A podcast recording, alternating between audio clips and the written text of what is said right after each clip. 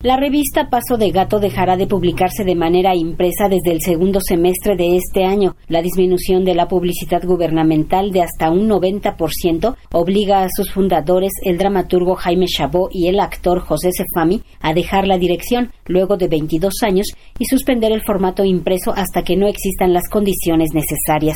En conferencia de prensa efectuada ayer en el Foro Shakespeare, el dramaturgo y guionista Jaime Chabot dijo que los recortes en la publicidad obligan a cancelar la edición impresa. Ya venía de antes, pero la cuarta T cortó en 90% la publicidad de gobierno federal. Y luego encima le corta el presupuesto a las entidades federativas para cultura. Eso es evidentemente no es para hacerle daño a paso de gato, fue un recorte de 34 millones de pesos a 1 millón 600. Eh, presupuesto anual para cultura, entonces, ¿qué pasa? Una, una instancia de cultura de los estatal jamás va a pensar en pagar publicidad en un medio nacional si no puede pagar ni los sueldos de sus empleados.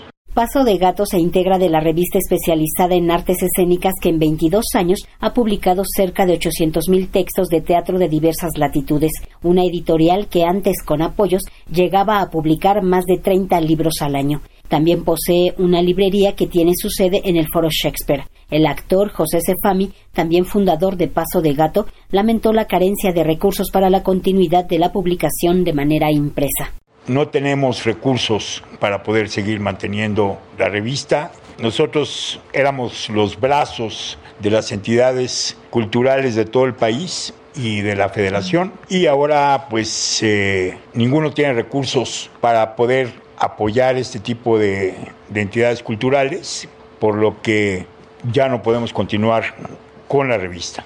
Realmente es una tristeza que no se piense en ello, que no haya una preocupación, digamos, del propio Estado por una entidad cultural con esta importancia, por lo menos para el gremio teatral. Desde ahora, de la dirección de Paso de Gato se hará cargo el dramaturgo Hugo Bir, quien adelantó que mantendrá a flote lo que se tiene y anunció el formato digital. Mantener a flote lo que hay con lo que tenemos actualmente, que es eh, prácticamente nada.